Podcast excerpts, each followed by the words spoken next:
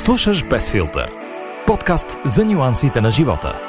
Всяка седмица с интересен гост и вълнуващи теми за грижата за красотата. С вдъхновяващата подкрепа на Иван. Добре дошли в Без филтър, подкаста за нюансите на живота. Казвам здравейте на всички, които за първи път може би попадат на този подкаст и ви каня да изслушате всичките останали 23 епизода, които можете да откриете в любимата си платформа за подкасти. Ще ни намерите в Spotify, SoundCloud, в Google и Apple Podcast или в друга платформа, в която обичате да слушате своето аудиосъдържание. Аз съм Ел и съм домакинът на този подкаст, човекът, който а, прави въведението и ви среща с интересните личности във всеки един от епизодите. Надявам се, че и днешния гост ще бъде също толкова интересен за вас, колкото беше за мен. Една жена, която признавам си, следвам от дълго време в социалните мрежи и която много ми се искаше да поканя, но понеже не познавам лично, винаги ми е било малко притеснено да потърся просто ей така в Инстаграм. Нещата обаче, както се казва, ми се получиха от първия път. Нещо, с което самата тя като автор не може да каже, че и се е случило с отпечатването и публикуването на първата книга, която изпраща към издателство. Между другото, това ме подсети за някои доста любопитни истории около доста велики книги, които всъщност са получили а, доста пъти не от издателства, преди някой да повярва в тях. Сред тях, може би едно от най-популярните, за които доста често се говори, е Хари Потър на Джей Кей Роулинг, отхвърлен цели 12 пъти. И когато намира своя издател, романът е пуснат в тираж от едва хиляда бройки. Естествено, книгата моментално се превръща в хит и е разграбена, историята по-нататък я знаете. 37 отказа пък получават хрониките на Нарния, световно известната фентази история, която, между другото, разказва за историята на четири деца, които попадат в магическа страна. Преведена е в 47 държави и е продадена в над 100 милиона екземпляра, но това, както разбирате, не се случва от първия път. Кери от Стивън Кинг също цели 13 фатални пъти получава отговор не от издателствата, преди да се превърне в един от най-великите романи на всички времена. И така, списъкът може да продължи с още доста заглавия. Лолита на Набоков, отнесени от вихара на Маргарет Мичел. Защо ви казвам всичко това? Защото момичето, с което ще ви срещна не, също е било от тези автори, което е чуло не за книгата, която предлага на издателство, но след това взима нещата в свои ръце и намира своя път не да чака някой да я одобри, не да чака да чуе заветното да от някого, а да свърши всичко сама, така както прецени за най-добре. Не, че е лесно, но е вариант, който към днешна дата си мисля, че все повече автори избират и тръгват по този нелесен, но пък даващи доста свобода път. А, може би е време да вдигна завесата и да ви представя госта, с който ще си говорим днес в Без филтър. Изключително ми е приятно, че в този епизод ще ви срещна с Ралица Георгиева, която мога да представя като автор и доста успешен инфлуенсър. Някои от вас може би я познават като Чарли Уайлд в Инстаграм, други вероятно я следват и гледат видеята и в YouTube. Ако е така, Гарантирам ви и ви обещавам, че този разказ а, от първо лице единствено число в а, разговора ми днес с нея ще ви даде и ще отключи нови нюанси и интересни страни от характера й, които дори и за хора като мен, които я следват от доста дълго време, до този момент са останали някакси в сянка.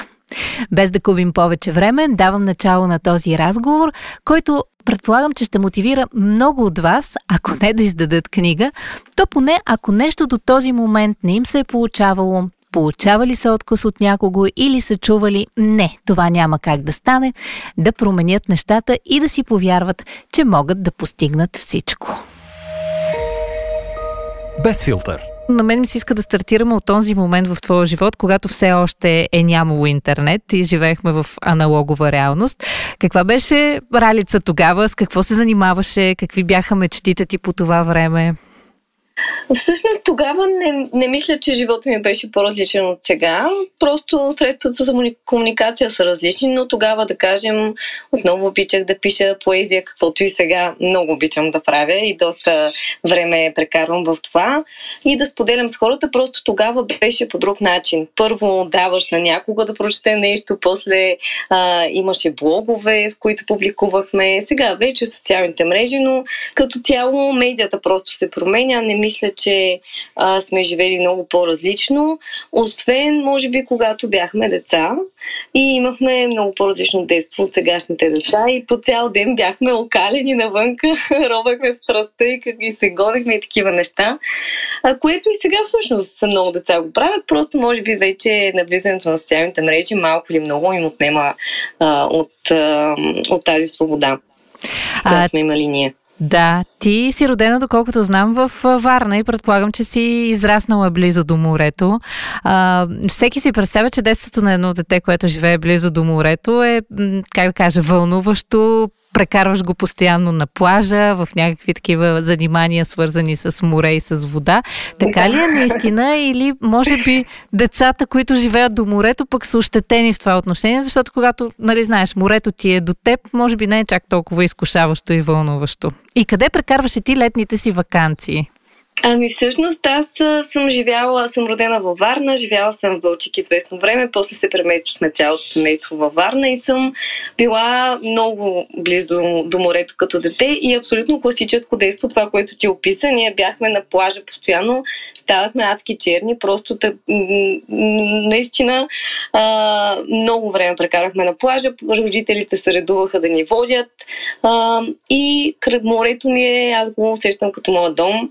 А, дори нали, се сещаш в много медитации в началото казват, представи си мястото, на което се чувстваш, чувстваш най-сигурен и така нататък. И аз веднага си представям пясъка и морето.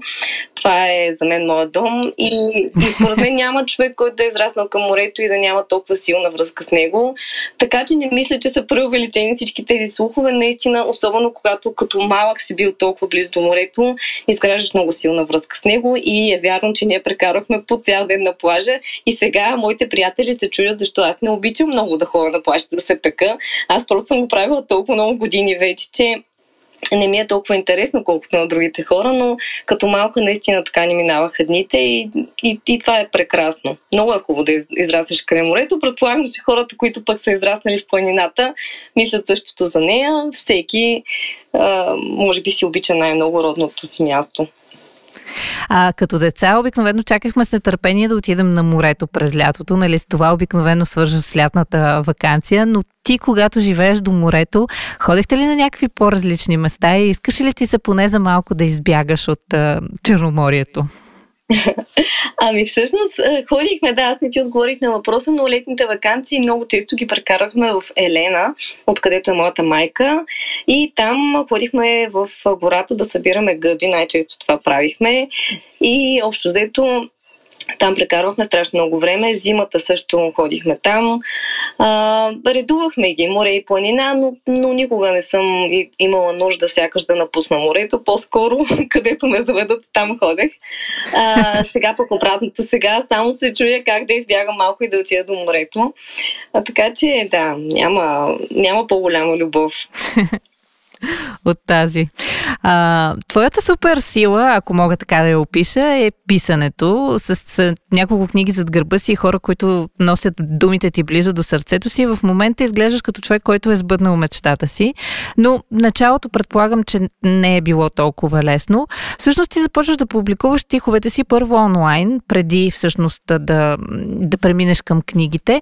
А, отзивите на хората ли ти дадоха мотивацията да повярваш, че можеш да ги събереш и да ги издадеш в книга или това винаги е било някаква твоя цел, мечта? А, аз всъщност изобщо не съм си представила, че някой ден мога да издам книга. Мислех, че това е нещо изключително сложно и дори когато публикувах вече година-две онлайн, не се бях замислила за това, докато читателите не започнаха да ме питат няма ли да издадеш книга. Аз тогава работих като аудитор, а, абсолютно нищо не разбирах от книгоиздаване и а, просто наистина дори не съм си мечтала за това, защото не съм смятала, че някой ден може да се случи. Но с времето проучих, получих и съвети от близки хора, че всъщност човек може да издаде лесно книга, дори може да се самоиздаде, както направих аз. И всъщност аз съм самоиздаден автор вече 6-7 години. А като самоиздаваш се автор, защо всъщност избра този вариант? Каза, че си проучвала, може би си направила сравнение между това да те издаде издателство и да, да си организираш сама нещата. А, кои са плюсовете на това всъщност да бъдеш самоиздаващ се автор? Всъщност, как започна всичко? Аз бях писала на едно издателство, само на едно, като си признавам като грешка, че изобщо не беше много добре издържан моя, моето кандидатстване, така да се каже, за книга. А, сега със сигурност би го направила по-различно, но тогава наистина нямах представа. Изпратих един лърдовски файл, абсолютно нередактиран и без заглавия дори май беше, без никаква информация за мен. Изобщо много аматьорска работа и те ми отказаха, естествено. Не знам въобще кое ги е, нали, кое ги е, как да кажа, отказало повече, нали, липсата на всякакъв, всякакви правила при подаване на ръкопис или текстовете, няма значение. А, тогава се отказах от тази идея и си казах, ми добре, значи няма да стане. И после всъщност моя настоящ съпруг ми каза, че е, е, е самоиздавал всъщност бизнес книги, които е превеждал от английски и че е става много лесно. И мен това ме грабна, че всъщност наистина за един месец от пращането ръкописа до готовата книга всичко се случи. А, така че наистина видях, че самия процес не е толкова труден. Вече с следващите книги а, разбрах, че а, много тънкости има, но човек може би за година-две ги научава всички. И всъщност аз за, втор... за третата си книга, тази за минимализма, а, който излага какво е щастие, за нея преговарях с издателство, те искаха да ме издадат, но а, изобщо не ми харесаха условията, под които искаха, при които искаха да издадат книгата и всъщност реших и нея да си издам сама и от тогава изобщо не съм се замисляла да се върна към работа с издателство или да премина по-скоро към работа с издателство. Плюсовете на самоиздаването за мен има само плюсове, защото аз съм свикнала. Може би ако ме пита, беше питала преди 5 години, когато не знаех какво е страниране, каква е разликата между корекция и редакция, какво е търговска отстъпка и всички тези неща ми бяха абсолютно а, мът на Индия и просто тогава може би щях да се замисля и да ти кажа, че Хубаво е да, да имаш издателство, защото то ще свърши всичко вместо теб, ще те промотира, ще ти а, се погрижи за цялата книга и ти като автор просто ще си получаваш някакъв хонорар.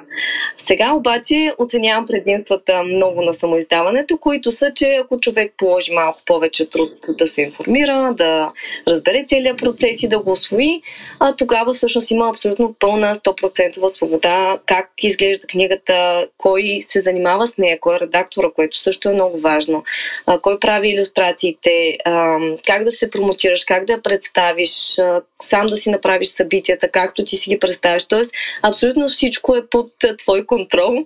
И аз така като един типичен контрол фрик, много обичам да, да държа нещата под контрол, т.е. да имам свобода просто на изразяване и да не ми дава някой посока. И да не завися всъщност от някой друг.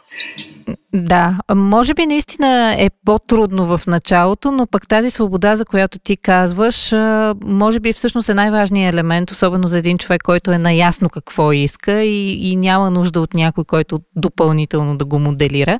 И все пак, кои са съветите, които така от опита, който вече си натрупала, можеш да споделиш с някой, който сега решава да тръгне по пътя на млад автор, без значение дали ще издава поезия или проза, или пък може би бизнес бизнес литература, всеки с, с своите интереси.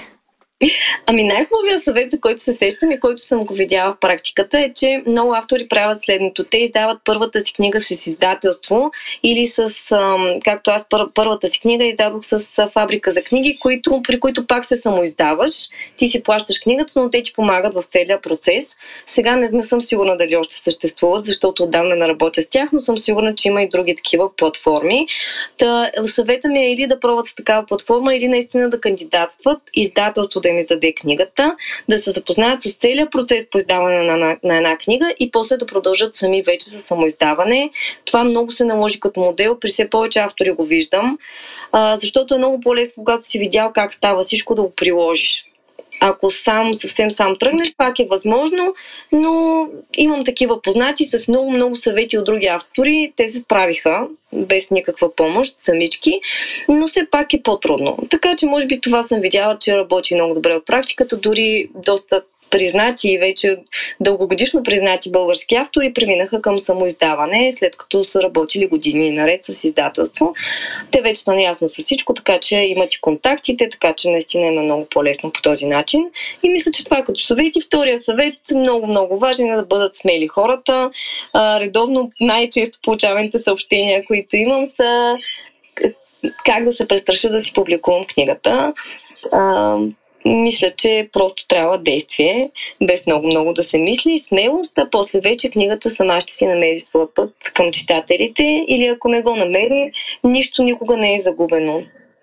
Писането е вид катализатор, така че няма значение. Дори според мен аз много обичам, особено последните, последните една, една-две години, да си правя всякакви експерименти, опити, много често нямат ефекта, който съм а, предвиждала и, и човек се проваля и просто това е много каляващо за егото.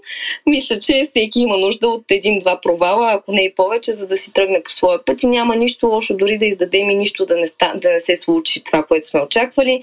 Самия опит за нас е много изграждащ и нищо никога не е изгубено, най-малкото писането, то вече е минало през нас като процес и си е свършило работата, излекувало е това, което е имало да се лекува а, в нас, така че съветвам хората да бъдат много-много смели. А, ти е, отвори така темата за провала, която последните години м, става някакси по-достъпна и хората сякаш са по-смели за това да говорят за грешните стъпки и грешните крачки, които са направили. А малко по-рано спомена, че а, в началото, когато си започнала да пишеш, преди издаването на книгата ти, още си се занимавала с одит, нали, нали така каза? Тоест имала си съвсем различно поприще и съвсем различни интереси от това, с което се занимаваш сега в момента. Предполагам, сигурна работа, на която си получавала сигурна заплата всеки месец. Как човек се решава да остави това зад гърба си и да скочи в нещо, особено издаване на книга с поезия, което не звучи като а, нещо, от което можеш бързо да направиш няколко милиона, например. А, как се хвърляш в едно такова начинание, в което неизвестните са доста повече от сигурните елементи и всъщност оставяш зад гърба си една, как да кажа, доста спокойна и сигурна кариера? Всъщност аз не спрях да се занимавам с това, което правих. Аз бях аудитор. Докато бях аудитор, всъщност издадох първата си книга. После а, се занимавах с финансов контрол на друго място, но почти същата работа. така че тогава вече сигурно някъде тогава издадох втората и третата. Не си спомням хронологично как се случиха нещата. После пак продължих да си работя, но вече в сферата на човешките ресурси и employer брандинга, т.е. тотално смених попрището и всъщност сега това правя. В момента момента съм си взела творческа почивка. Хубаво е, че имам такава свобода, но не съм. Общо взето всичко е вървяло паралелно през цялото това време.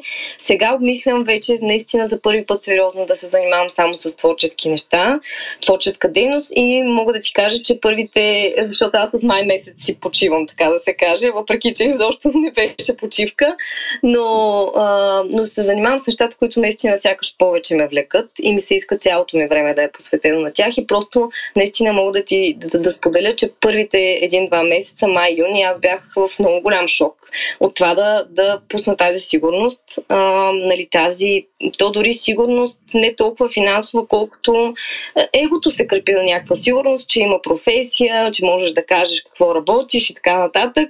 Нали, малки неща, които обаче всъщност са за за хората са много важни. Ние сме много вкопчени в сигурността и това да пуснем е адски трудно. Не знам дали все още съм успяла, но имам огромен напредък от преди два месеца. Много така тежко преживях първите дни и седмици, когато взех решение малко да си почина. Нали, говорим дори за почивка, не за някакъв отказ. Но то пак си беше много сложно, защото не знаех колко искам да си почивам, какво искам да правя, дали искам да се занимавам само с творчеството. И така, сега все още съм в процес на вземане на това решение, но просто вече мога да видя едно по-различно бъдеще, където малко да се откъсна от този корпоративен свят след толкова много години в него. Ам, и със сигурност не е лесно, но човек трябва да има наистина малко смелост и да си понесе последствията от своите решения. Тоест, аз съм бях напълно наясно, че а, това ще е много трудно да пусна тази сигурност, но съм готова да си живея всичко, което идва с него. А кое беше това нещо, което всъщност отключи вземането на това решение и в крайна сметка те тласна и ти даде някакви криле да го направиш? Да ти кажа, не си спомням точно момента. Спомням си, че май месец чувствах адски претварена и изморена и просто реших да а, си почина за известно време и може би това беше, че наистина се чувствах все едно не мога да продължа повече. А, при мен всичко става така. Аз съм много човек на крайности. От много време вече съм доста по-балансирана, отколкото бях в примерно 20-те си години или като тинейджър, тогава беше някакъв ад, особено за моите роднини и хората около мен. Сега мисля, че вече доста се балансирах, може би с годините или с осъзнаването, а, но все пак много често стигам до мини крайности, за да взема някакво решение. Тоест чувствам се претварена от нещо а, и тогава поема в друга посока, което със сигурност не е как да кажа, осъзнатия начин да, да взимаш решения. Винаги може да ги взима през, през любовта, през щастието. Не е нужно всичко да минава през болката, но явно съм си изградила такъв модел, от който не мога още да се, да се откъсна. Така че все още ми трябва така леко побутване, дали нещо с здравето, дали преумора, дали нещо ще стане или дали ще кажа не издържам повече нито един ден да ходя в офиса. Нещо такова трябва да се случи, за да сменя посоката. Този път мога да кажа, че беше много по-плавно осъзнато от предните пъти, в които съм правила подобни неща. Този път някакси, колкото им да ме болеше, стана без тръжканици и такива неща. Просто се усетих, казах си, искам да пробвам нещо различно дойде ми в повече и така. И направи първата крачка. Аз ти пожелавам успех и дано в крайна сметка да се окаже, че е била първата крачка към едно много вълнуващо пътуване, което те очаква от тук нататък. Ще видим. А, отварям следващата глава в разговора ни а, с една тема, която а, е много-много интересна и вярвам, че все повече хора започват да гледат в тази посока. Минимализмът, концепция, която ти доста така широко прегръщаш в твоите профили в социалните мрежи и нещо, с което всъщност вдъхновяваш твоите последователи. Ти как я откри а, за себе си и как успя да се припознаеш а, точно в минимализма? Аз мисля, че човек много лесно се препознава в нещата, които са за него, защото съм пробвала всякакви неща, всякакви движения, творчески, хранене, каквото се сечеш, смисъл всичко, всички възможни начини за, за саморазвитие, може би. А, и когато открих минимализма, той просто ми пасна перфектно. Не знам как да го опиша, мисля, че човек тези неща си ги усеща и знаех, аз обикновено, когато пробвам нещо ново, след няколко месеца просто ми писва и го зарязвам. Този път знаех, че е нещо, към което, от което няма връщане назад. А, прочетох книгата на Мари Кондо, после на The Minimalist, а, те са двама американци, които много развиха това движение и изобщо всякакви блогъри, които говорят за минимализъм. Ам, и много се запалих. Наистина си го препознах веднага и сега м- не мисля, сега няма да се заричам, но не мисля, че мога да се върна към този начин на живот, който съм имала преди, който беше пак май в другата крайност, да се успокоявам пазарувайки, да има много дрехи, много избор, всякакви такива неща, които в момента изобщо, ама изобщо не ме вълнуват. И така, много е хубав живота, като живееш с по-малко излишни неща, хора, проекти и така нататък, когато живееш малко по-простичко и а, освобождаващо е. Просто освобождаващо пък свободата е пристрастяваща. Ние говорихме и за книгите, сега и в начина на живот. Просто когато човек усети тази свобода, не иска да се връща към, към другото, тъй като все пак всички тези вещи, ангажименти, токсични хора, връзки, всичко това ни поробва малко или много. А целта на минимализма е да се откъснем и да видим какво е живота без тях и всъщност мисля, че съм много по-щастлива по този начин. А, да си поговорим за минимализма а, на практика. Какво и откъде трябва да направим, за да започнем и как всъщност можем да го направим част от ежедневието ни по един, предполагам, плавен начин, защото много трудно е, може би, ако живееш в а, така консуматорското общество, в което всички ние се намираме в момента, изведнъж нали, да направиш този рязък завой. Как се случиха нещата при теб и ако трябва всъщност да дадеш съвет и, и посока на хората, как, какво би им препоръчала? При мен нещата станаха изключително рязко пак. А, просто когато се запознах с това движение, аз а, буквално имах а, треска да, да разчистя всичко, възможно най-бързо и в продължение на седмици само това правих. Т.е. имаше едно ударно разчистване на целия ми живот в началото. После вече започнах просто така поддържащо, така да се каже. А, но съм забелязала, че винаги, когато ние правим прибързани действия, много често и се отказваме от тях, както и ти а, намекна. И мога да посъветвам хората да не правят като мен, да започнат започнат с малки стъпчици, тъй като това е много по-устойчиво във времето. Имаш време да усетиш как а, всъщност философията на минимализма, на цялото това нещо, когато един ден почистиш едно нещо, друг ден друго, на третия ден прекъснеш токсична връзка, а, на четвъртия ден а, откажеш проекта, за който нямаш сили да кажем или желание. И така ден по ден с ден ти виждаш какъв е всъщност смисъла на това движение, защо хората толкова много се запават по него и колко е по-лесен живота така. А, затова ги би ги посъветвала наистина стъпка по стъпка. Аз имам едни карти с 30-дневно предизвикателство, които ги има онлайн, безплатна цялата информация, има и много такива на английски. А просто може да пробват едно такова предизвикателство един месец и да видят дали това е нещо за тях или не, тъй като на не, не на всички хора им пасва минимализма. Аз съм доста чувствителен, дори свръхчувствителен човек. Вече сигурна съм в това, диагностицирано така да се каже. А, имам всички признаци на свръхчувствителните хора и за свръхчувствителен човек е изключително полезен минимализма, тъй като премахва много от стимулите, което всъщност много натварва свръхчувствителните хора. Техните сетива всъщност са много по-изострени. Нали, не, си, не си представяйте свръхчувствителен човек, някой, който прави скандали или драми или реве, просто неговите сетива са много по-изострени към света.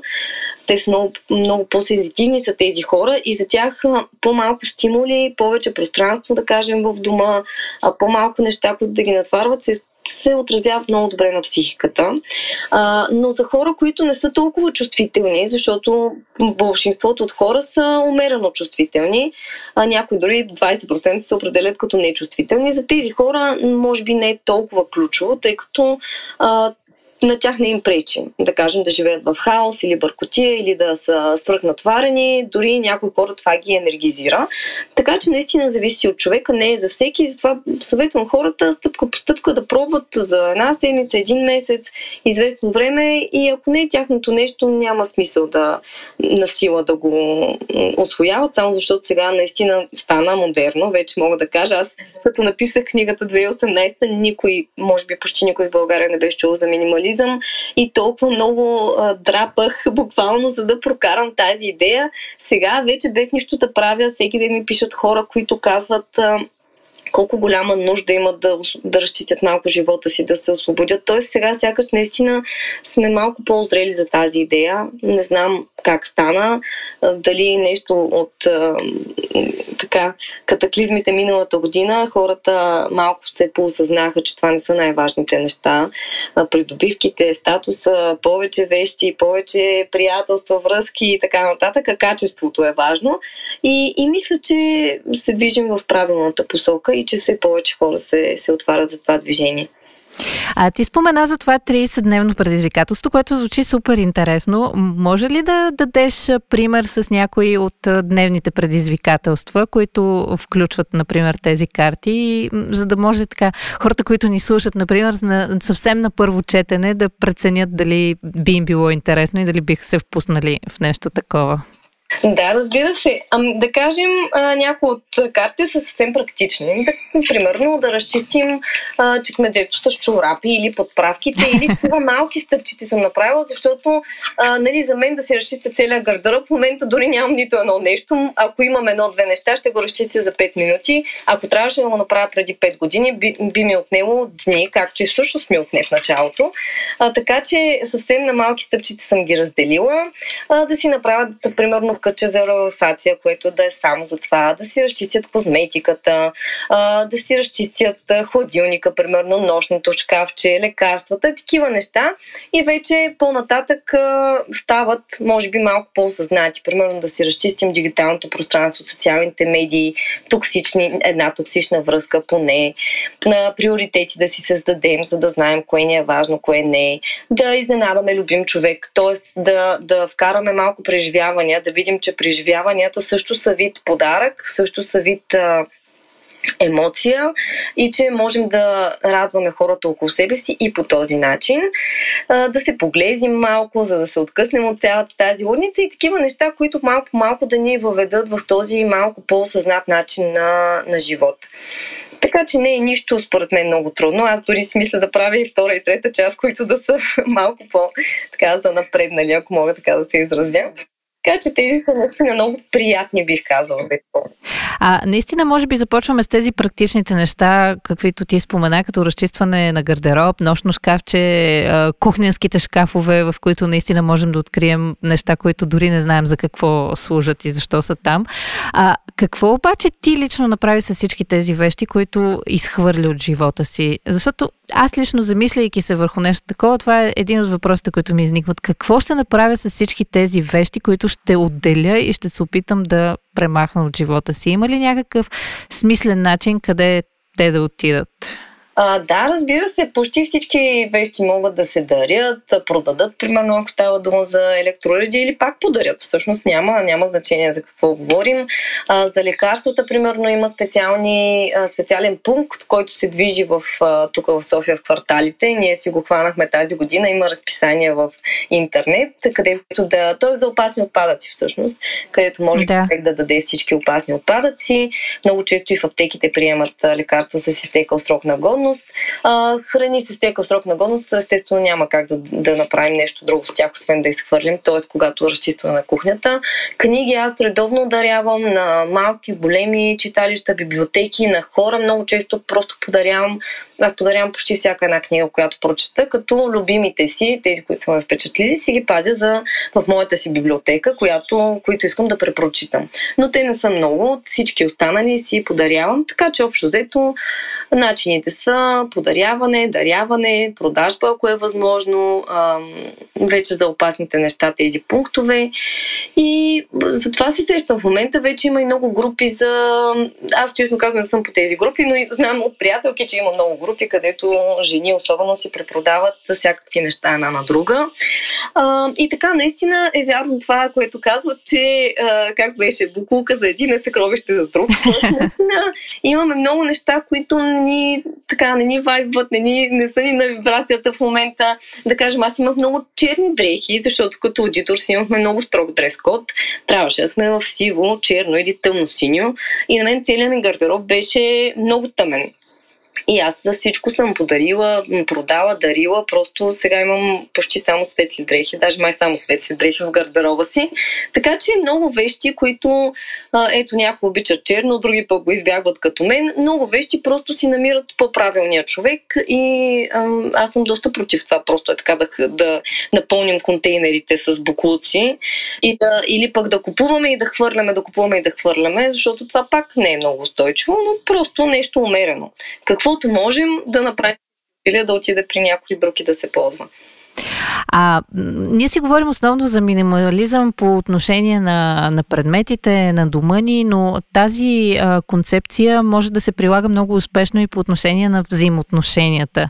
Ти лично разчисти ли в тази посока и какви съвети можеш да дадеш на хората, които имат нужда най-вече да приложат, може би, а, тази концепция към, към емоционалния си живот?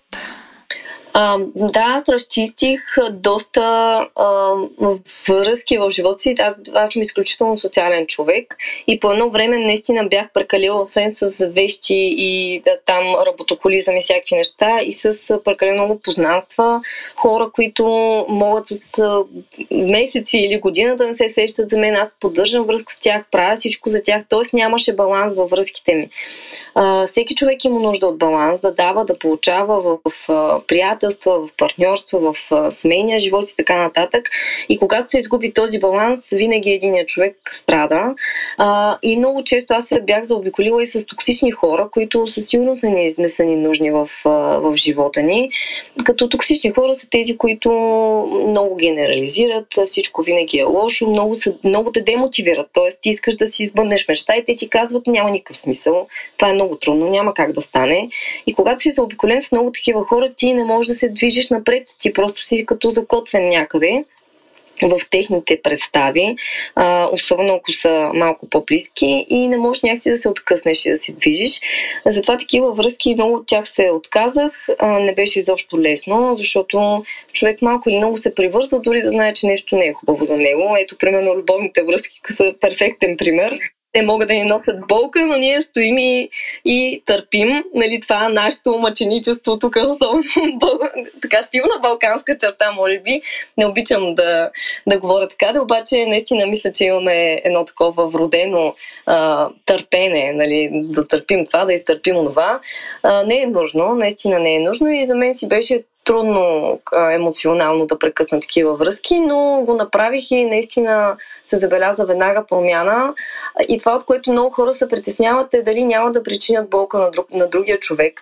Но вече с годините и от това, което виждам, мога да кажа, че когато прекъснем токсична връзка, ние освобождаваме и двамата човека в нея, и, двама, и двамата наистина, и, и теб и от срещния човек го освобождаваш от тази връзка, която а, ако носеше положителни емоции, тя нямаше да е токсична, тя нямаше да е трудна, тя нямаше да, е, да чувстваме, че няма баланс, че се ние даваме или пък а, нещо подобно. А, така че това е освобождаващо за всички страни.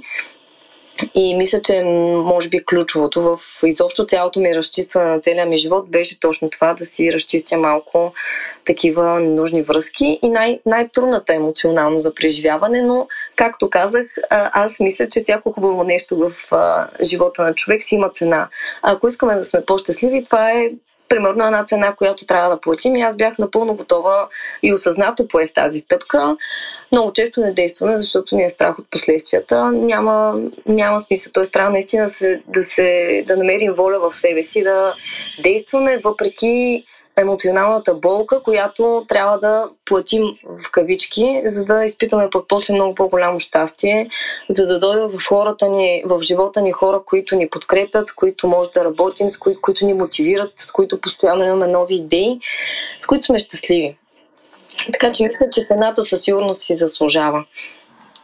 Аз тук се сещам за една леко, може би, клиширана мисъл, но пък за сметка на това, като всяко клише е доста вярна, че по-добре ужасен край, отколкото ужас без край. Така че може би това въжи в пълна степен и, и, и за тези, този тип а, връзки. А, от няколко години а, ти вече си майка и а, ми е интересно, опитваш ли се и може ли да се прилага концепция като минимализма в родителските отношения и в начина по който възпитаваш децата си? По принцип, мисля, че може. Сега в началото, докато сина ми беше мънич, че наистина имаше нужда от много малко неща. То не, че сега има нужда от много де. А, като всяко дете иска разни играчки от време на време, но ние се опитваме просто някакъв умерен подход. Да кажем, искаш ли да подарим ето това багерче на някое друго детенце и тогава да ти купим ново или пък а, може този месец сме ти купили нещо, сега другия ще ти купим пак. Просто наистина да не е всяко излизане да е за нещо да се купува, нещо да се прави и така нататък. И вече с времето много опознаваш децата. То това ми е първо дете, така че аз не съм била толкова запозната с тяхната психология, но обикновено това, което те искат е да, да прекарат време с теб и да имат твоето внимание. И много често, когато той нещо се присети, че първо иска нов багер, а вече има пет или нещо подобно. Знаете, че споменавам багер толкова често, просто имаме тук вкъщи обсесия с багерите. А, така че а, тогава просто в момента, в който започнем да играем с него, той спира да изобщо да забравя за това нещо и се потапя в играта и всъщност съзнаеш, че това, което искат децата най-много е твоето внимание и това да, да си а, да присъстваш истински, когато си с тях. И, и така, това съм забелязала. А, сега с дете, той си има един кош с играчки, едно кревачи, едно гардеробче супер маничко, така че не ни е заел изобщо много пространство от къщата или нещо, нещо подобно. Но мисля, че е напълно възможно човек да си се придържа към минимализъм с, с дете. И най-вече да му обясняваме, че да кажем, ако нещо ново купим, трябва да подарим нещо. И такива малки нещица, които все пак изграждат малко или много човек. Защото иначе се, се разглезва и дори а, няма да забравя една приятелка, която беше ходила на курсове за родители.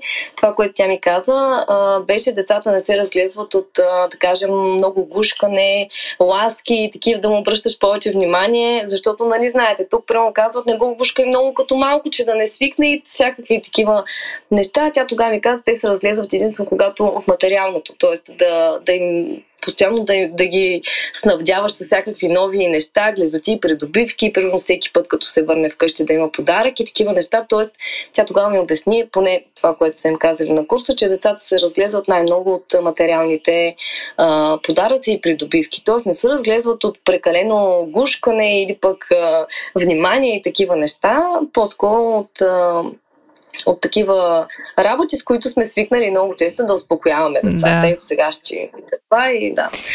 Да купуваме вниманието им и, и, или по-точно да си купуваме свободно време за нас, купувайки им неща, от които може би нямат толкова голяма нужда и просто ще отидат в коша за играчки на дъното и няма да бъдат потърсени никога повече.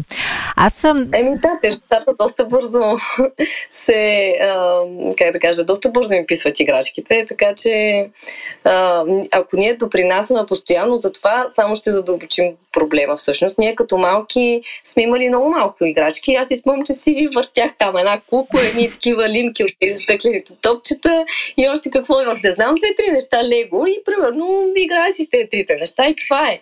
Да. А, докато сега все по-малко им се задържа вниманието върху една играчка, точно защото постоянно идват нови и нови. Да, така е. Аз много ти благодаря за този разговор. Мисля, че беше много интересен и много полезен дори в чисто практическа насока и, и за хората, които може би имат някакви амбиции в това да издадат своя собствена книга и за хората, за които минимализма е а, тема, която ги вълнува в момента. Със сигурност има още много неща, които можем да кажем и за които можем да си поговорим. Затова си запазвам правото да те поканим отново в подкаста напред във времето. И ти благодаря, че беше толкова увлекателна и интересна днес. И аз благодаря за поканата, беше ми изключително приятно. Без филтър. Харесвам Ралица, харесвам и всички тези неща, които човек може да научи от нея.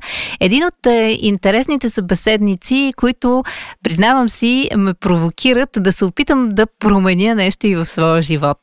А от известно време се опитвам да преценя дали минимализмът е концепция, която мога да отнеса и към моя живот. Признавам се, че в някои отношения това ще ми бъде изключително трудно. Не мога да си представя да се разделя с голяма част от дрехите в гардероба си и като един огромен консуматор на мода, за мен може би това ще бъде един от най-трудните аспекти. Честно казано, по отношение на токсичните приятелства и връзки, смятам, че вече почти съм постигнала това дзен състояние на минимализма, така че там може би ще бъде най-леката за мен сфера. Сигурна съм, че много от вас се питат в какво трябва да се инвестира, кое си заслужава да отделим от времето и от средствата си. И може би едно от нещата, които наистина е важно да правим като общност и да си помагаме, това е да помогнем с каквото можем на хората, които са изпаднали в трудна ситуация. Знаете, че Ейвън години наред подкрепя каузата срещу ракала на гърдата. Заедно с фундация една от 8 даряваме безплатни профилактични прегледи за рак на гърдата и осигуряваме психологическа, практическа и информационна консултация на много жени и на техните близки, в този труден за тях момент. А, в тази кампания и през този месец можете да поръчате страхотната гривна с а, символа и логото на розовата ни идея.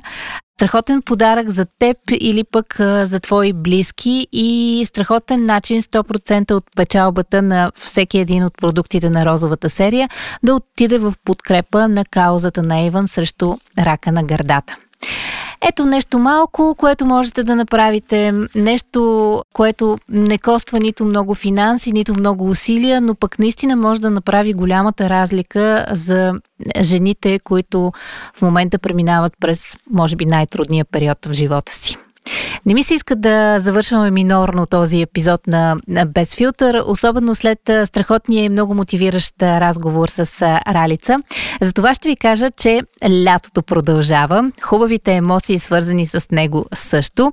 И се надявам, че ще споделите с приятелите си за този епизод на Без филтър, особено на тези, които постоянно а, чувате да казват това не може да стане, това е прекалено сложно, нямам достатъчно познания или пък всичко се случва с връзки. Ами, виждате, че не е така. Важно е да имаш мотивация, важно е да не отместваш погледа си от онази точка, от онази цел, която те движи напред и нещата се случват рано или късно. Поне ми се иска да вярвам, че е така. Повярвайте и вие и може би живота ви ще стане една идея по-интересен. Не съм сигурна, че ще бъде по-лесен, но ще бъде по-смислен и по-удовлетворяващ в края на деня със сигурност.